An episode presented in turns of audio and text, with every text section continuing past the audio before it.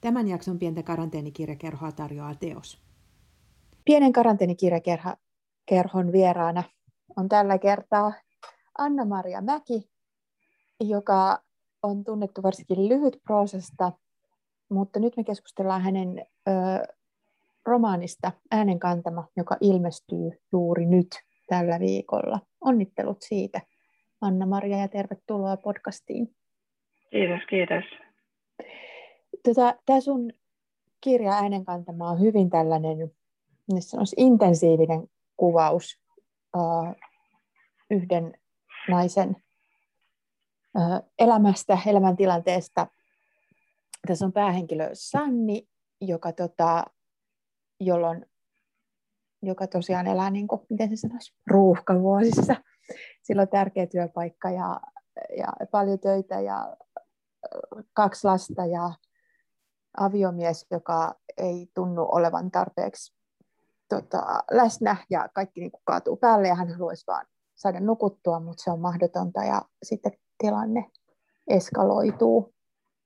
Ja sitten, sitten, sitten seurataan, että miten Sanni siitä selviää.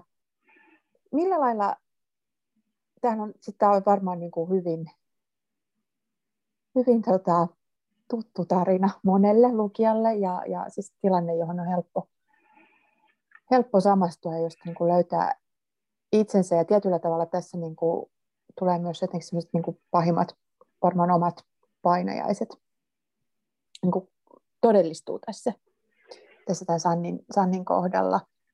Ö, ihan peruskysymys, miksi ja mistä ideasta sä lähdit kirjoittamaan tätä tätä tarinaa, niin mikä sun oma kiinnostus oli siihen?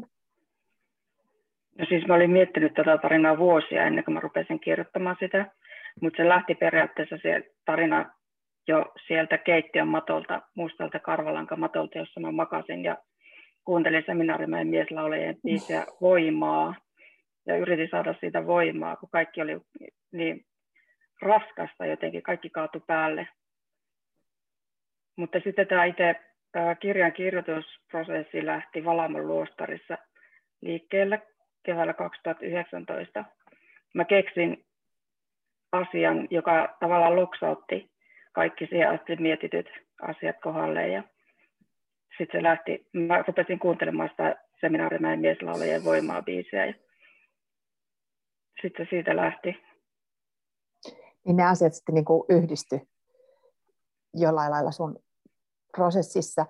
Eli päättelen, että, että tota, tämä Sannin tilanne ei ole sulle mitenkään vieras, tai se, se mistä hän niin kuin löytää itse asiassa tässä kirjan alussa, niin se on, se on jollain lailla omakohtainen.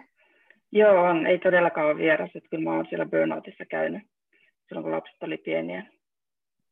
Ja tässä ollaan tosiaan siellä niin kuin burnoutin sisässä mun mielestä aika poikkeuksellisella tavalla, ja jotenkin eh, niin kuin näytetään se, myös se sellainen niin kuin tosi näköalattomuus ja sellainen tunne, että sellainen toivottomuus ja sellainen tunne, että tämä ei muutu. Joo, tämä ei lopu ikinä. Nimenomaan. Ja se on niin kuin se jotenkin hurja tuossa kirjassa, koska ehkä se on niin kuin se, että miten yleensä just tuollaisista mielenterveysongelmista ja masennuksista ja vaikeista kausista puhutaan, niin, niin kuin sillain jälkeenpäin ja semmoisella jälkiviisaudella ja jotenkin sellainen niin kuin, varmaan ihan hyvää tarkoittain, mutta jotenkin sillain öö, toi taas sitten näyttää sen, että, niin kuin, että miltä se oikeasti tuntuu ja, ja miten, miten hurjaa siinä on. Mutta tarvitsetko se sitten, että sä pystyt kirjoittamaan, että kun sä sanoit, että sä olit siellä Valamossa niin sitten mä ehkä vähän jotain, niin kuin, että, että minkälainen se etäisyys tai se, minkä sä tarvitsit, että sä pystyt kirjoittamaan tuosta, niin oliko se tosiaan just ajallista ja paikallista vai miten sä niin kuin pystyit tavallaan kirjoittamaan noin tuommoisesta raakasta aiheesta noin kuitenkin ikään kuin suoraan ja niin sillain autenttisen oloisesti? No siis siihen tarvitsen ajallisen etäisyyden, että mulla se oli 15 vuotta. Ja sitten se paikallinen etäisyys myös että se oli siellä Valamon luostarissa, joka on mulle tosi rakas paikka. Siellä on rauha, siellä on jotenkin sellainen niin kuin, totaalinen rauha kaikkeen. Ja sieltä se sitten lähti kerrytymään auki. Se Valamon luostar, luostarissa on Sillankorvan talo. Se on, se on vähän kauempana siitä luostariympäristöstä, että se ei ole ihan siinä pihapiirissä. Siellä on kettuhuone, joka on ihan uskomaton huone. Siellä on marmoriseinät ja lattiat ja kultahohtoiset äh, mosaikkiteokset seinillä. Ja se on siis sellainen mun sydämen paikka, mihin mä palaan. Se kuulostaa myös sellaiselta paikalta, joka olisi tälle Sannille taivas, ja, joka on jotenkin, mutta se on samalla myös niin kaukana, että hän ei varmaan siinä tilanteessa osaa edes niin kuin haaveilla sellaisesta, tai et, koska on just niin siellä siinä sisässä siinä, siinä tota, omassa, omassa elämässään ja omassa tilanteessaan, että ei, niin kuin, se ei pysty ottamaan millään lailla sellaista etäisyyttä tai edes varmaan niin kuin haaveilemaan Palamon luostarista, vaan niin kuin just korkeita sitten, että saisi sais nukuttua. Ja on niin kuin väsynyt koko ajan. Se tulee tosi hienosti myös tuossa tekstissä se semmoinen niin kuin jatkuva väsyminen ja se sellainen, että ei niin kuin tiedä, että onko nukkunut vai ei, koska on niin väsynyt. Niin kuin koko vartalo väsyminen.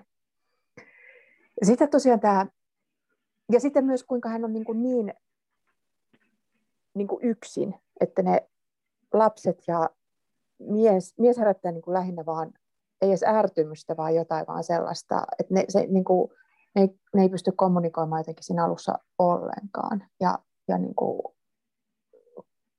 se on kanssa aika hurjaa jotenkin se, että, että, että ettei niin voi sille toiselle jotenkin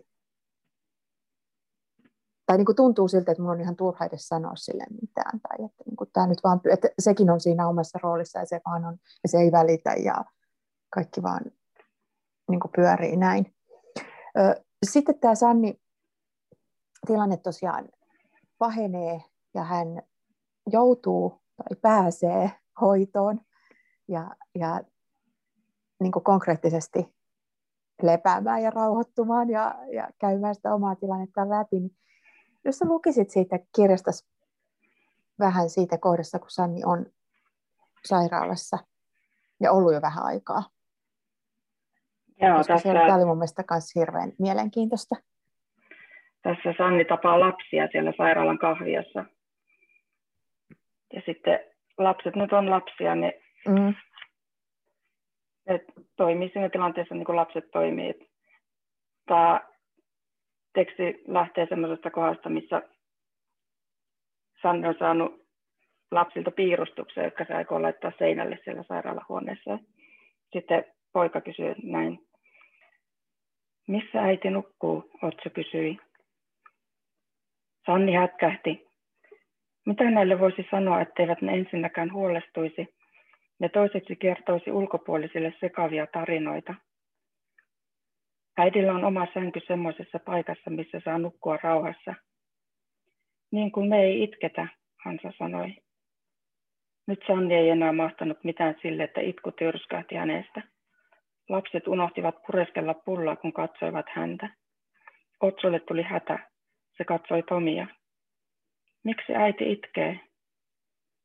Äidillä on paha mieli, mutta se ei johdu teistä, Tomi aloitti rauhallisella äänellä. Sanni ei jäänyt kuulemaan jatkoa, vaan singahti pystyyn ja juoksi ulos kahviosta. Lapset luulevat aina, että vanhemman paha olo on niiden syytä. Ne itkevät ja raivoavat niin kuin terveen lapsen pitääkin, ja sitten kuvittelevat tuhonneensa äitinsä. Äidin, joka ei kehdannut itseään edes äidiksi kutsua. Töissä voi olla hyvä, työtuolilla kokonainen. Kotona aina vajaa. Aina joku jäi paitsi jostain, huomiosta enimmäkseen. Jos voisi vain rusentua kasaan, kuivettua kuin pieni rusina ja sitten kadota, kaikki lakkaisi. Jotenkin niin, että jäljelle jääville ei jäisi traumaja, mutta ei. Täällä on pakko olla, kun oli kerran tullut syntyneeksi. Ottaa vastaan kaikki. Syödä se, niellä, täyttyä, joutua tänne. Kiitos Anna-Maria. Mm, Tämä koko kirja on, kuten mä taisin tuossa jo sanoa, niin hyvin sellainen niin kuin tiivis ja ikään kuin lyhyt proosamainen ja sellainen, että sä keskityt hyvin tarkasti siihen Sanniin ja Sannin ajatuksiin, mutta myös sillain, niin kuin tosi selittelemättä ja tosi sillain vaan ikään kuin todeten.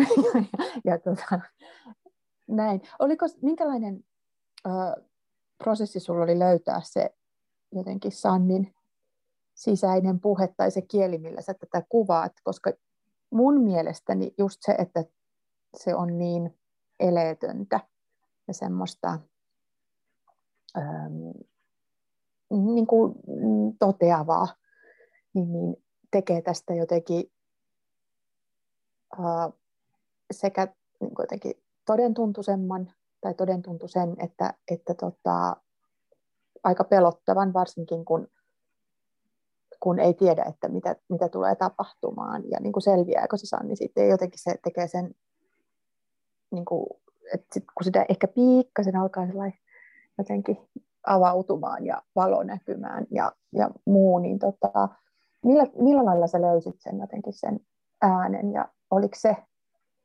valaistuksen omainen siinä vaiheessa, kun sä aloitit kirjoittaa just tätä, tätä teosta, niin että näin se, näin se puhuu ja näin se menee.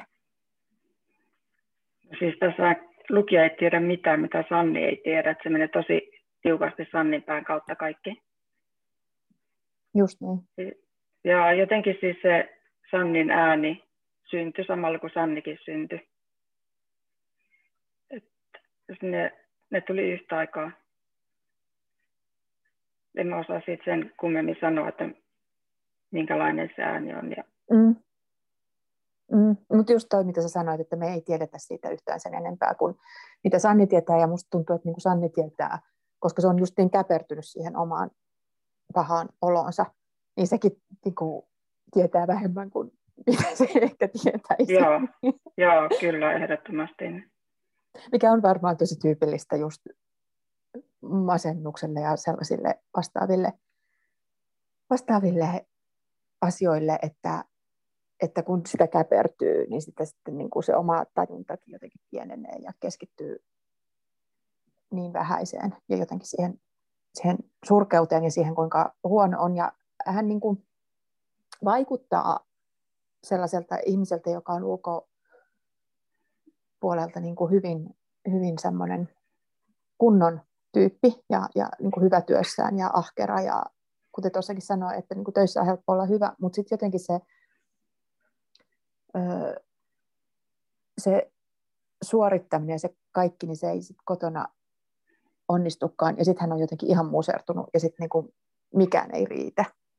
Ja niin kuin se valtava syyllisyyden tunto. Mä mietin, että tuli tässä varmaan niin kuin Sannin kautta, varmaan kun lukijat löytää teoksen, niin varmaan hyvin moni tulee löytämään itsensä, itsensä Sannista. Sanni on tämmöinen jonkunlainen every woman. Joo, Sanni yrittää kaikkensa ja ulospäin se kyllä näyttää siltä muille, että kaikki on hyvin, mutta sitten taas kun se on sisältä niin kasassa, niin rusentunut, niin kuin tuossa on rusentunut kuin pieni rusina. Niin siinä on niin iso ristiriita siinä ulko, ulospäin näytet ja sisäisen kokemuksen välillä, että sekin painaa.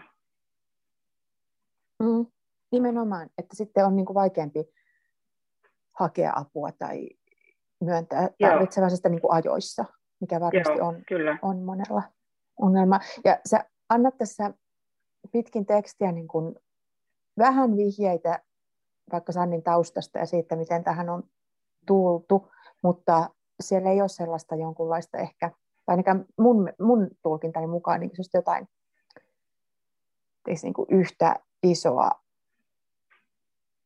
möykkyä, joka Joo. aiheuttaa sitä pahoinvoinnin, vaan se on, niin kuin, on mahdollisia selityksiä, ja sitten taas toisaalta ne ei välttämättä oleellisia. Joo. Tässä on siis mun mielestä kyse aika lailla opituista malleista, mitkä ne on, ne on niin sisälle syöpyneitä, että niistä on todella vaikea päästä pois. Mm. Hän on, hänen oma äitinsä on ollut sellainen, joka on saavuttanut paljon hankalassa tilanteessa, niin sitten tulee se, että myös mun täytyy. Kun, ja, koska, ja koska Sannilla on asiat ulkoisesti ihan hyvin, että on, on mies ja niin kuin, jotenkin oletettavasti ihan ok, ok niin kuin vaikka elintaso ja sellaiset turvatut, turvatut niin kuin puitteet, niin sitten se vielä taas nostaa sitä rimaa, rimaa jotenkin sisäisesti, mutta sekään ei selitä. Mutta sitten jotenkin mun mielestä tässä on ihana se mm, tapa, jolla se Sanni lähtee sitten ikään kuin, tai mistä se alkaa saada apua ja minkälaisen ratkaisun hän, hän tota, löytää tai keksii tai saa tai, tai mikä se sitten onkaan. Eli tällainen tota, Susanna-hahmo ilmestyy tänne. Miten sä itse öö, löysit Susannan? Mikä, mikä sun näkemys on? No se oli, se, se oli just se asia, mikä kolahti paikalle tai loksahti ja sitten no, lähti tämä tarina syntymään. Se vaan jotenkin putkahti sinne. Ja kun tässä on jotenkin se, että kun se Sanni, Sanni on tosiaan hirveän yksinäinen, että hän on niin siinä, me ei tiedetä kauheasti, että olisiko sillä, että minkälainen, onko sillä läheisiä ystäviä ollut aikaisemmin, mutta niin kuin tässä tilanteessa näyttää, että ei ole. Ja niin kuin työkaveritkin aika etäisiä ja, ja tota, se suhde niihin on hyvin semmoinen formaalinen. Tota, mutta sitten, sitten, sitten Susanna tulee paikalle ja sille ei taida väliä olla niin väliä, että, että mitä, onko Susanna ikään kuin olemassa vai ei. Joo. Se on myös ihana siinä mielessä, että kun tässä on niin lapset tärkeitä ja lapsihan helposti löytää kavereita, oli ne sitten, niin kuin, jos ei ole oikeita tai muiden ihmisten näkemiä, niin sitten mielikuvitusystäviä. Niin, niin mun mielestä se on jotenkin tosi lohdullinen ratkaisu, että, että sellainen voi olla, ja nehän on yleensä just jossain kriisivaiheessa, että vaikka muutetaan tai on jotain pelottavaa tai jotain, niin löytyy. Mulla henkilökohtaisesti oli peilissä, peilissä sellainen klassinen ystävä. Netissä toinen. mm. niin, niin, niin kuin tapoja käsitellä sitä kriisiä, niin miksei sitten aikuisenakin. Ja se Susannahan on niin kuin totta sille Sannille käsittääkseni. Joo, on. Mikä, niin, sä sanoit, että, että se löytyi siellä Valamossa tämä su- ajatus Susannasta tai Susannan mahdollisuus, niin kerro sitten vähän vielä tarkemmin. Siis kun kyse on äänistä, ja Susanna on sellainen niin kuin toivon ääni ainakin aluksi, niin sitten se vaan jotenkin putkahti sieltä nurkan takaa ja rupesi puhumaan. Mm-hmm. Ja se Susanna puhuu, niin se on just sellainen niin kuin se, että hänen on niin kuin, varmaan kun se Sanni pystyy niin kuin ulkoistamaan siihen Susannaan sen järjen äänen ja toivon äänen ja, ja tällaisen, niin hänen on helpompi uskoa siihen, kun vaan siihen jotenkin omaan sisäiseen monologiin. Että Susanna sanoi näin, okei, no sitten mä voin ajatella näin. Ja sillä hän niin kuin pikkuhiljaa pääsee jotenkin niistä omista semmoisista luupeistaan irti. Joo, ja Susanna, siis äh, Sanni luottaa Susanna ihan täysille. Mm, no miksi ei luottaisi, vaikuttaa hyvältä tyypiltä. Niin. Varsin hyödyllinen. Tota,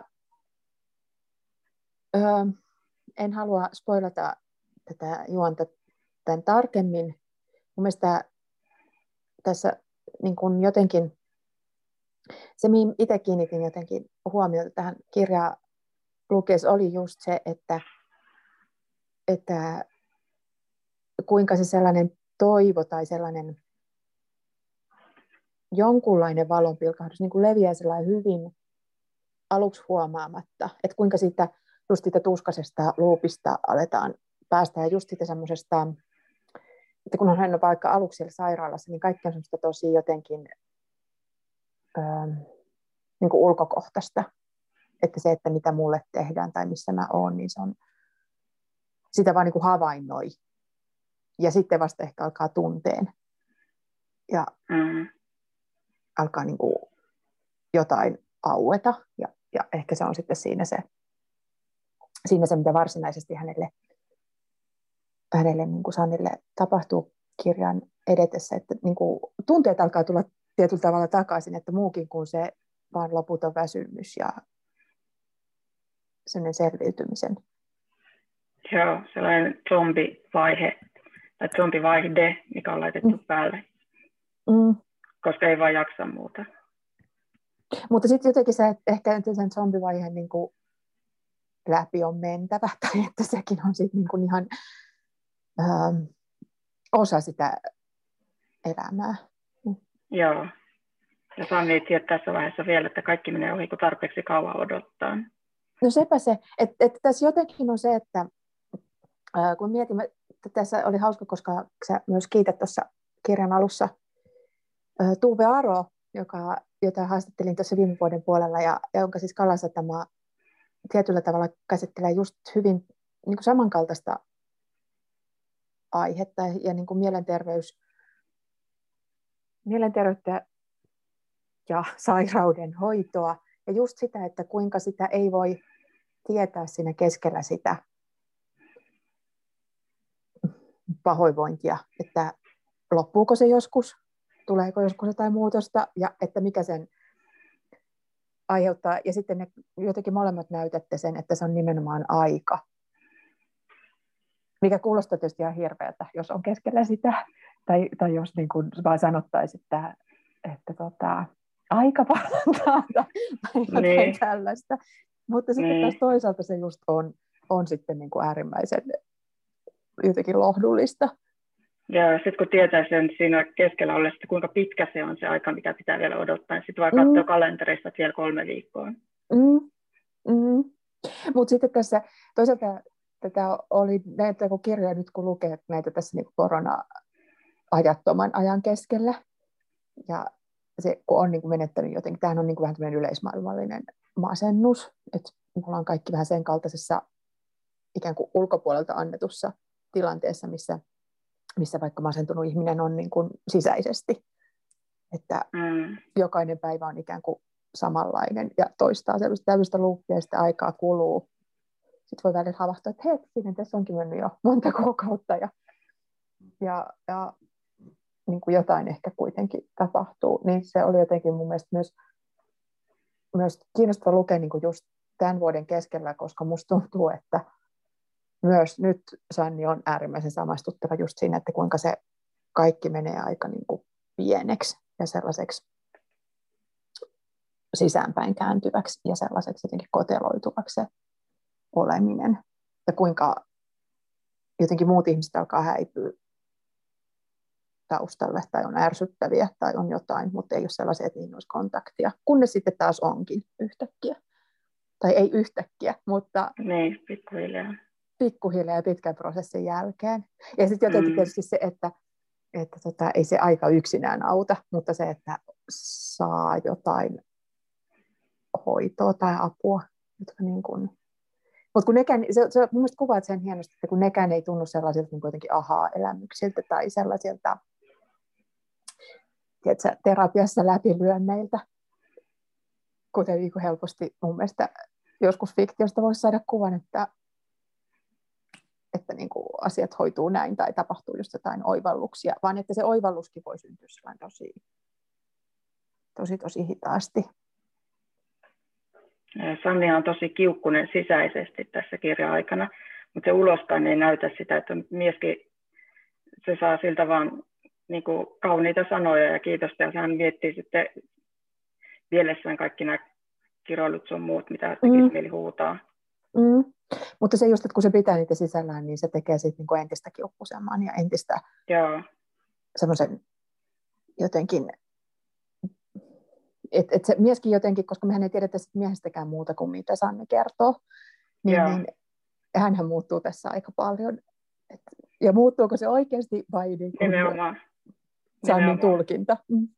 Ja se, että kuinka Sanni, niin kuin, niin kuin varmasti moni tekee just sitä, että yrittää ikään kuin puhua itselleen, että siinähän se Tomi yrittää niin kuin parhaansa, Joo, mutta on silti koko ajan semmoinen niin kuin jatkuva jotenkin loukkaantuneisuus ja semmoinen niin kuin marttyyrietos, että, että sä niin kuin kohtelet mua väärin. Ja, ja sitten jotenkin siitäkin, niin kuin, että kaikki vaan, kaikki vaan niin kuin lisää sitä kiukku, kiukkua, joka sitten niin kuin jotenkin kaivaa häntä sisältä, joo. kun se ei pääse ulos.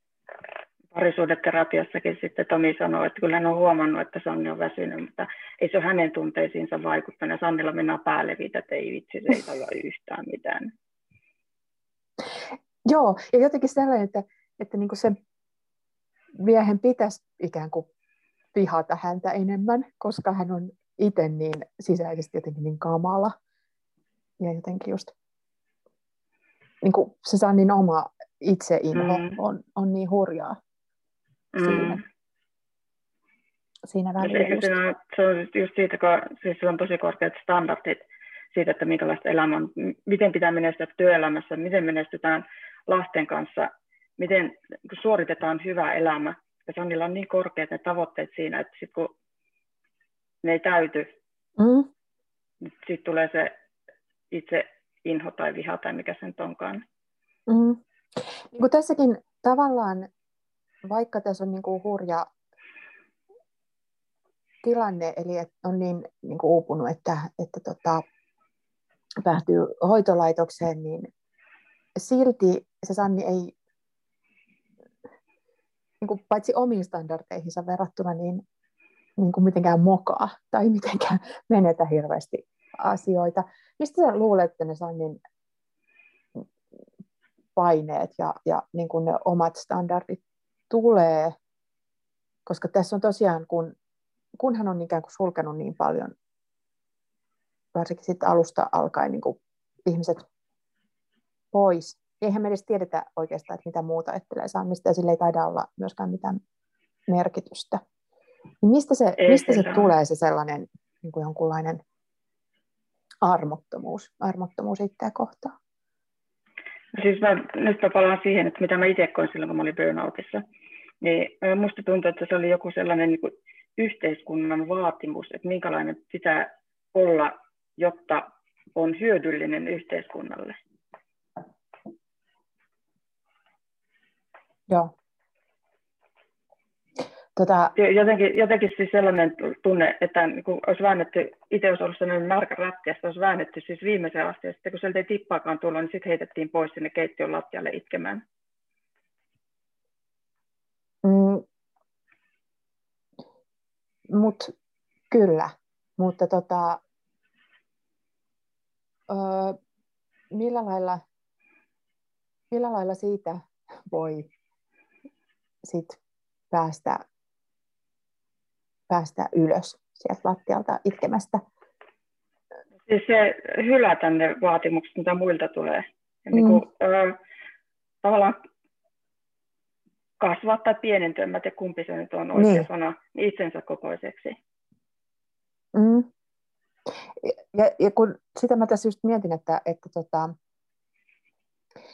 ehkä sitä, että miksi jotkut sisäistää ne vaatimukset niin, niin kuin ehdottomaksi ja niin, niin kuin semmoiseksi vaativaksi omaksi. Se on varmaan se Ääneksi. kympintytön syndrooma. Mm. Ehkä. Ehkä. Ja, tota, ja sitä, että kuinka niistä pyristelee irti. Ja tämmöiset tapaukset on mun mielestä hurjan mielenkiintoisia, kun ajattelee sitä taas toisaalta, että aika paljon puhutaan kaikesta, ole armollinen itselle ja muuta.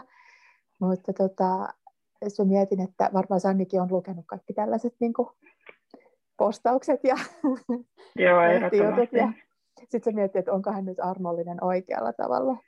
Nimenomaan suorittaa sitä armollisuuttakin. Mm. ja, ja niin kuin sitä, että miten meillä kotona kaikki äiti on iloinen ja onnellinen, koska hänen tuntee niin kuin hirveästi syyllisyyttä siitä just, että hän on tämmöinen. Joo. Ja, ja, ja väsynyt. Että se on niin kuin, sehän siinä varmaan on, että kun on lapset, niin se on sitten heti se, niin kuin se syyllisyys taakka on niin kuin sillä mielessä todellinen, että sähän vaikutat heihin jatkuvasti, koska lapset peilaa äitinsä käytöstä ja niin kuin, ihmettelee ja toisaalta ymmärtää sitä ja selittää sitä omalla tavallaan. Et... Yleensä lapset ottaa syyn itselleen, että mm. jos äiti on väsynyt, se on mun syy. Mm, mm. Niin kuin äiti on vihainen, niin se on mun syy. Kyllä, kyllä. Ja, ja just sellaisista niin kuin, jopa niin kuin pienistä tuiskahduksista, niin, niin, niin tota, lapsi voi miettiä sitä tosi kauan, mutta sitten taas tässä se Sanni tietää sen, että se käy just näin, joten hän sitten niin viimeiseen asti on olevinaan jotain muuta. Ja jotenkin se, se älytön ristiriita, niin se on, se on tosi hurja ja se on kyllä tässä tosi pitkään läsnä. Ö, oliko sulla myös tämän Sannin kanssa ja ikään kuin tämän, tämän aiheen kanssa, kun sä sanoit, että sä olit miettinyt sitä kuitenkin tosi kauan, niin, niin kun sä oot kirjoittanut ö, enimmäkseen lyhyt proosa aiemmin, niin, niin tota, oliko se jotenkin, mä mietin tämän romaanimuotoa ja niin kuin pitempää muotoa, että oliko se myös vähän sellainen jonkunlainen valaistuminen, että, että se pitää tulla just tähän, että sillä on tarpeeksi tilaa, koska tässähän, tässäkin se ehkä vaatii just aikaa ja vähän sitä niin kuin pituutta tekstissä, että, että se pääsee, että se, tämä ei mahtuisi novelliin esimerkiksi. Joo, ei mahtuisi. Tämä on itse asiassa, mä olen kirjoittanut romaanit aiemmin, mutta niitä ei vain julkaistu. Mulla on esimerkiksi kustannustoimittaja kuoli kesken yhden prosessin ja se meni sitten ihan puihin. Mulla oli neljä kustannustoimittajaa sen jälkeen ja kaikki sanoi eri asioita ja se sitten jäi hyllylle. Niin, niin, mutta siis suurin apu mulla tämän romaanimuodon kanssa oli, että mä kävin sellaista draamakirjoituskurssia, missä mä opin, miten rakentaa draaman kaari. Ja sitten siitä mä sain luottamusta niin paljon, että mä uskalsin lähteä tähän mm-hmm. niin kuin ihan täysille. Minkälaisia asioita, mitkä oli sulle niin kuin siinä erityisen jotenkin tärkeitä? Mitä sä uusia asioita opit? Öö, käänteet, miten rakentaa käänne. Ja sitten mä tähän romaaniin rakensin sitten joka lukuun käänteitä. Mm. Mä en tiedä, huomaako niitä, että ne on sinne puskettu, vai meneekö se sitten ihan luonnostaan? Mä luulen, että sitä ei tällä lukijana sillä ei huomaa, mutta tota, tämähän tarinahan vie mukaansa. Tämä on tosi mukaansa tempaava, mikä on, ö, ei välttämättä ole itsestään selvää, kun ajattelee, että tämä on tosiaan niin yhden naisen masentuneen tajunnan läpi mm. Mm. Kulkeva, juttu, mutta siis tämänhän niin kuin ahmii. Yeah. Ja on kiinnostunut siitä, että miten Sannille käy. Eli siinä mielessä niin kuin se, se on siinä kyllä todella onnistunut, just siinä, että se kantaa ja niin vetää, vetää mukaan se, että haluaa haluu tietää. Ja sitten just ehkä havainnoi niin kuin jotain. Että, että siinä tapahtuu niin kuin monella tasolla kuitenkin koska mä niin kuin, en halua antaa kuulijoille sellaista kuvaa, että tämä olisi jotenkin niin kuin, niin kuin, tota, pysyttelisi jossain sykkyrässä, vaan nimenomaan tässä tapahtuu jotain koko ajan. Joo, jos ei muolle pinnan alla. Mm-hmm, mm-hmm. Ja sitten ne välillä niin kuin pulpsahtelee, pulpsahtelee sieltä ja sitten herättää taas niin kuin mielenkiintoa, että hetkinen, että, että missä mennään ja, ja niin kuin, minne ollaan menossa. Mm. Mielenkiintoista, että sä sanoit tuon, että se on niinku tavallaan, että kirjailija tarvitsee myös semmoisia niinku uusia työkaluja ja uudenlaista ajattelua arsenaaliinsa, vaikka, vaikka on kirjoittanut jo kauan ja niinku ylistetysti. Tota, kaikki ei ole itsestään selvää. Joo, ei ole. Sitten kun mä ö, itse asiassa mä opiskelin tuolla Kritsen korkeakoulun kirjoittajakoulussa ja sitten sen jälkeen julkaisin sen ensimmäisen novellikokoelman. Ja mä olin sitten saanut palautetta, että mä osaan tehdä sen, niin sitten mä uskalsin tehdä sen. Mm-hmm. sitten mm, mulla oli semmoinen niin fiilis, että mä osaan lyhytproosaa, niin sitten jatkoin sillä.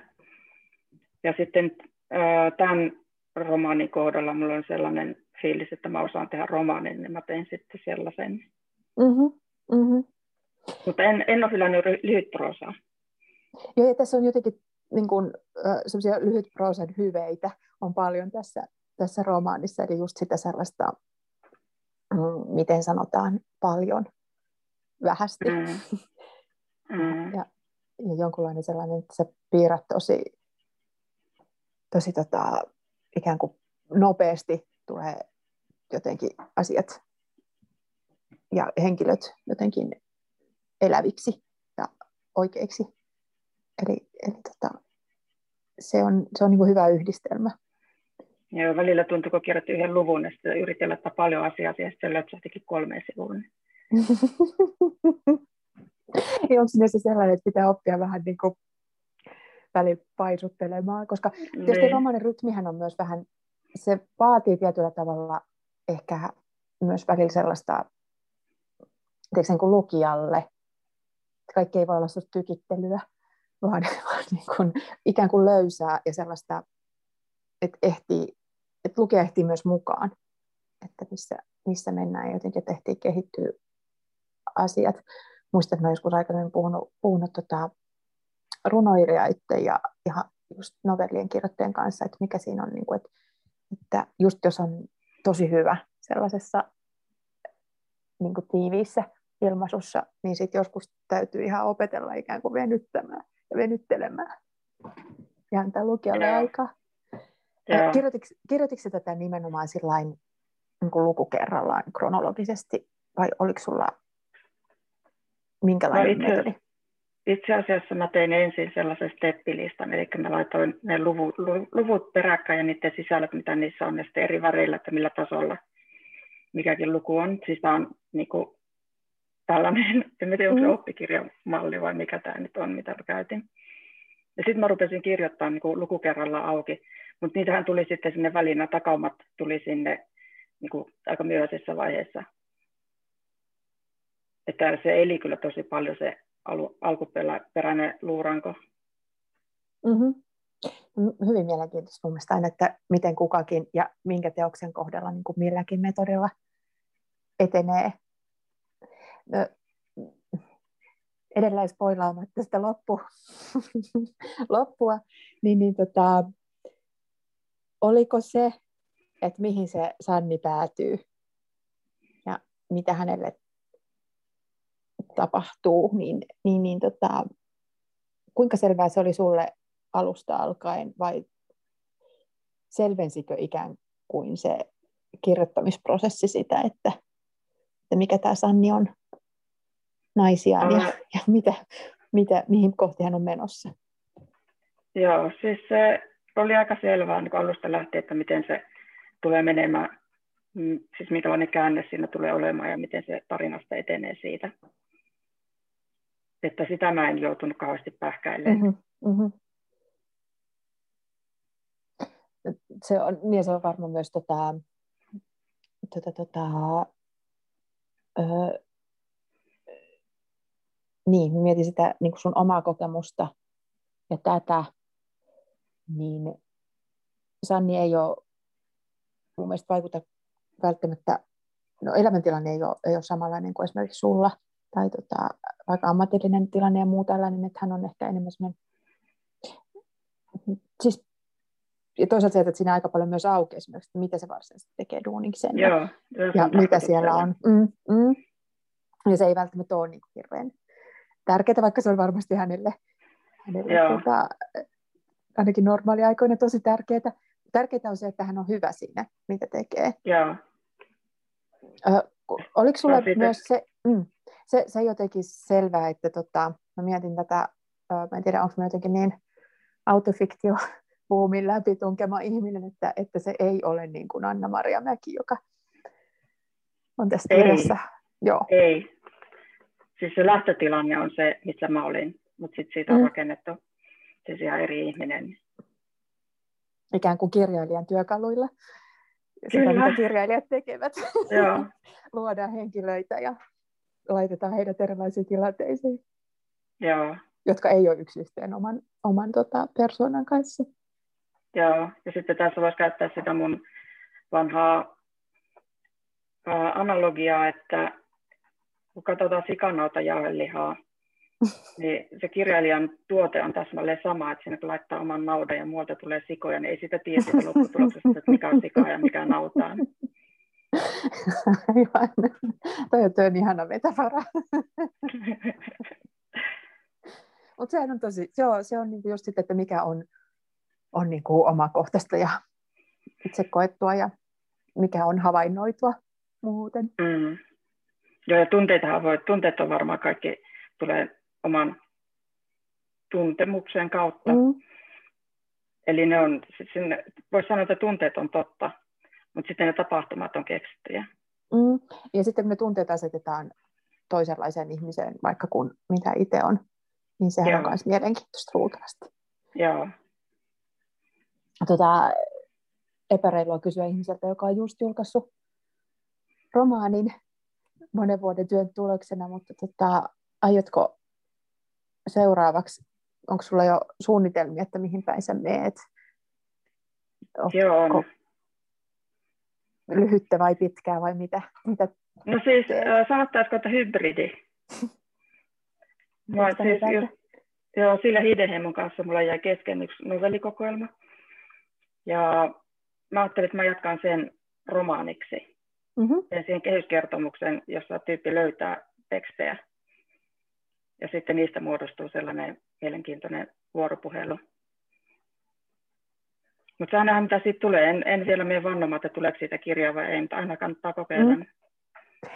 Kuinka tota, sulla, ö, m- minkälainen se prosessi on, että kun sulla on niin kuin just, ö, esimerkiksi tämä kirja oli työn alla, niin alkaako sulla jo siinä ikään kuin sit kulkea sivulla jotain toisia, toisia uusia tekstejä tai aiheita ja miten sä arkistoit ja miten sä niin kuin meet näiden välissä vai ootko sillä niin kuin enemmän, että yksi, yksi katsotaan loppuun ja näin No, vai miten sä siinä- vuorottelet?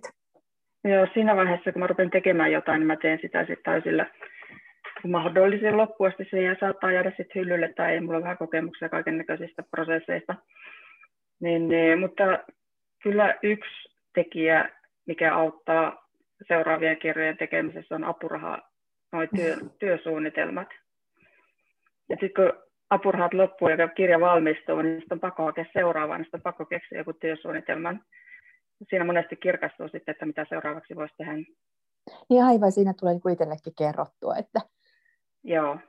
tästä, Ja tästä on täsmennettyä, täsmennettyä aina kun hakee uutta apurahaa samaan, niin sitten aina katsoo, että miten se on muuttunut ja elänyt.